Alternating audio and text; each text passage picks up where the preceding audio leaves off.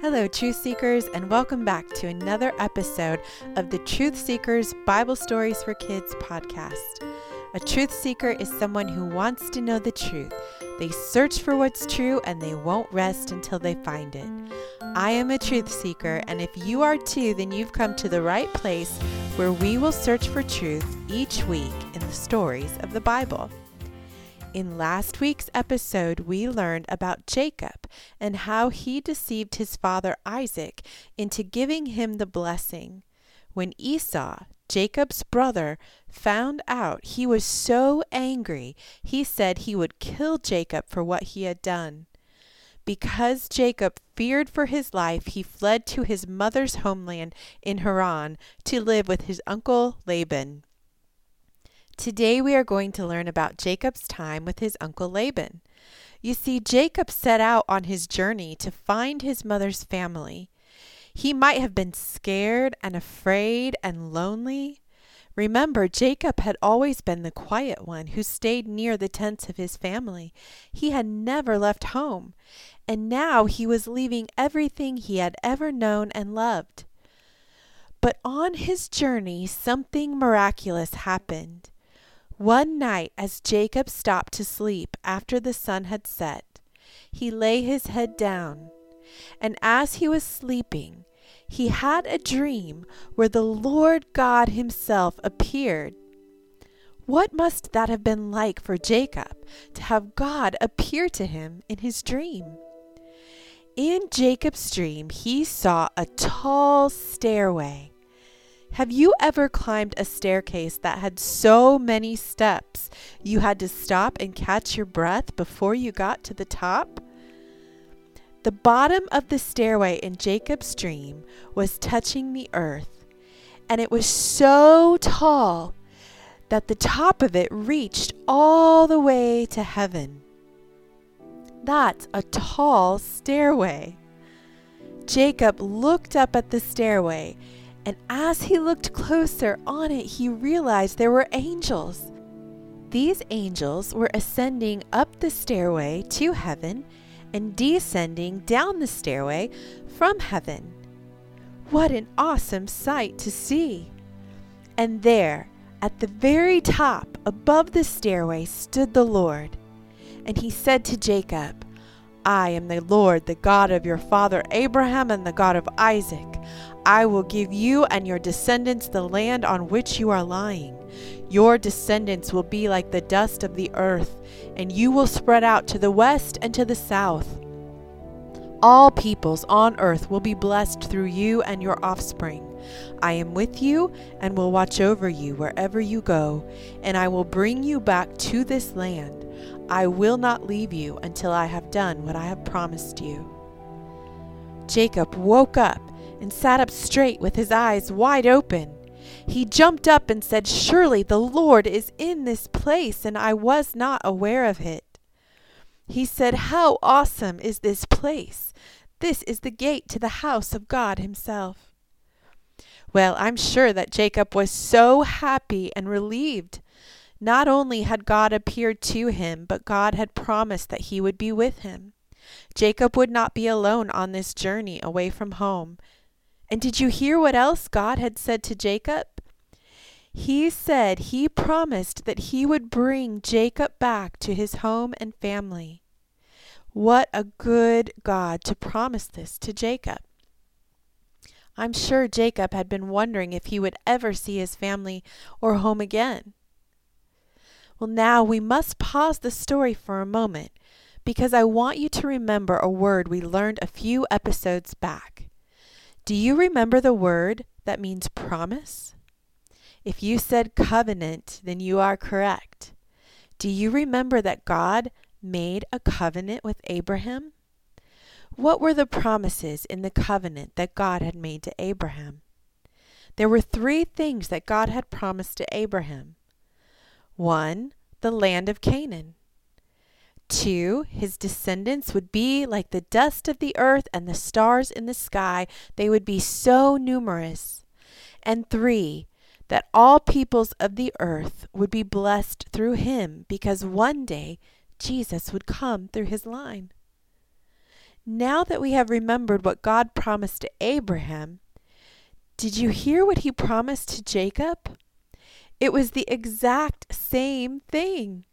God was making the same covenant to Jacob that he had made to his grandfather Abraham so many years ago. This was the blessing and the birthright that now belonged to Jacob. These covenant promises were now promised to Jacob. But how is this going to happen, you ask, if Jacob is leaving Canaan? God will bring him back. You'll see. Let's continue the story. As Jacob approached his uncle's hometown, he met some shepherds who were looking after their sheep. Jacob asked them, Where are you from? We are from Haran, they said. Jacob asked, Do you know my uncle Laban? Yes, we know him, they said. He is well, and here comes his daughter Rachel with the sheep. While Jacob was still talking to them, Rachel came up with her father's sheep, because she was a shepherdess. Do you know what a shepherdess is? A shepherdess is a female shepherd. She looked after her father's sheep. And when Jacob saw Rachel, the Bible says he began to weep. Why do you think Jacob would cry? Do you think maybe he was so overcome with God's goodness in bringing him safely to his mother's family that he couldn't help but be overcome with emotion? Do you think he finally felt safe now that he found people he could live with? As soon as Laban heard about Jacob, his sister's son, he was so excited. He hurried to meet him and embraced him and brought him into his home. Laban welcomed Jacob as his own son. Now, after some time had gone by and Jacob had unpacked his things and moved in, he began to help his uncle Laban and work for him. He took care of his land and animals. Laban had two daughters, Rachel and Leah. But Jacob had not forgotten about Rachel. You see, Jacob loved Rachel. He loved her so much that he wanted to marry her. So Jacob told Laban, he said, I will work for you for seven years, and after seven years I would like to marry your daughter Rachel. So Laban said, Of course, it is better for you to marry her than any other man. So Jacob served seven years to marry Rachel. And the Bible says they seemed only like a few days to Jacob because he loved Rachel so very much. You see, I told you there were love stories in the Bible. After the seven years were completed, Jacob came to Laban and said, my time is completed, and I want to marry Rachel now. So Laban brought together all the people of the place and gave a feast, and they celebrated Jacob's marriage to Rachel. But wait, Laban did something very tricky. When night came and it was too dark for Jacob to see, Laban sent Leah, his other daughter, to Jacob instead. And in the morning, when the sun came up, Jacob realized that he had married Leah instead of Rachel. Can you imagine Jacob's disappointment? He had worked seven long years to marry Rachel, and instead he was given Leah, her older sister. Why, that's not fair, you say. Why would Laban do such a thing? That was so deceitful. It was deceitful, wasn't it? Isn't it sad that Jacob, who had been deceitful to his own father, was now being deceived himself? Laban said to Jacob, I cannot give you Rachel to marry because she is the youngest, and I must marry the oldest daughter, Leah, first. If you really want to marry Rachel, you can work another seven years for her. Another seven years? What would Jacob do? Well, he loved Rachel so much, he told Laban that he would work another seven years so that he could marry Rachel. So Laban gave Rachel to marry Jacob, and the Bible says that Jacob loved Rachel more than he loved Leah. It was never God's plan for man to marry more than one woman.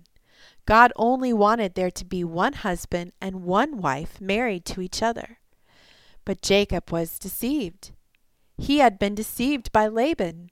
Laban had tricked him, and I'm sure it didn't feel good to be on the other end of being deceived. I'm sure that Jacob felt sorry that he had ever deceived his father. But now he was a husband to not only Rachel, but to Leah as well. The truth that we find in this story, the truth that we seek out, is that our actions matter. Our choices and what we say and what we do have consequences. Even though God had forgiven Jacob and blessed him and promised to be with him, there would still be consequences for his actions. Not only did Jacob have to run for his life from his brother and leave his home, he was then deceived by his uncle into marrying someone he didn't want to marry. Jacob was learning a hard lesson, but God had promised to be with him, and God still loved him. And God will be with us too. Before we speak or before we act, we must think about the consequences of our words and actions. Let's ask ourselves is what I am about to say or what I am about to do pleasing to God? God will bless us for our obedience to Him. The Bible says in Deuteronomy 30:15, "See, I have set before you life and good, death and evil. That was the Lord talking to the Israelites. God gives us a choice. He says, I have given you a choice between life and death, between good and evil. Let's choose life with our words and our actions so there might be consequences that lead to life and good in our lives. If you'd like to read today's Bible story, you can find it in Genesis chapter 29. Be sure to subscribe so you don't miss next week's episode as we learn more about Jacob, Leah, Rachel, and their children. Let me pray for you before we go.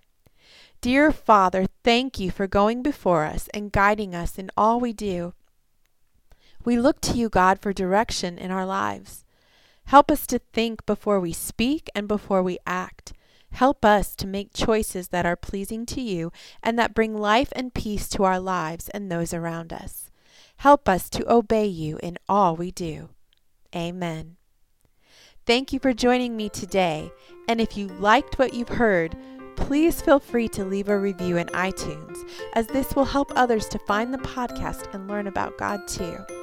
I look forward to our time together next week.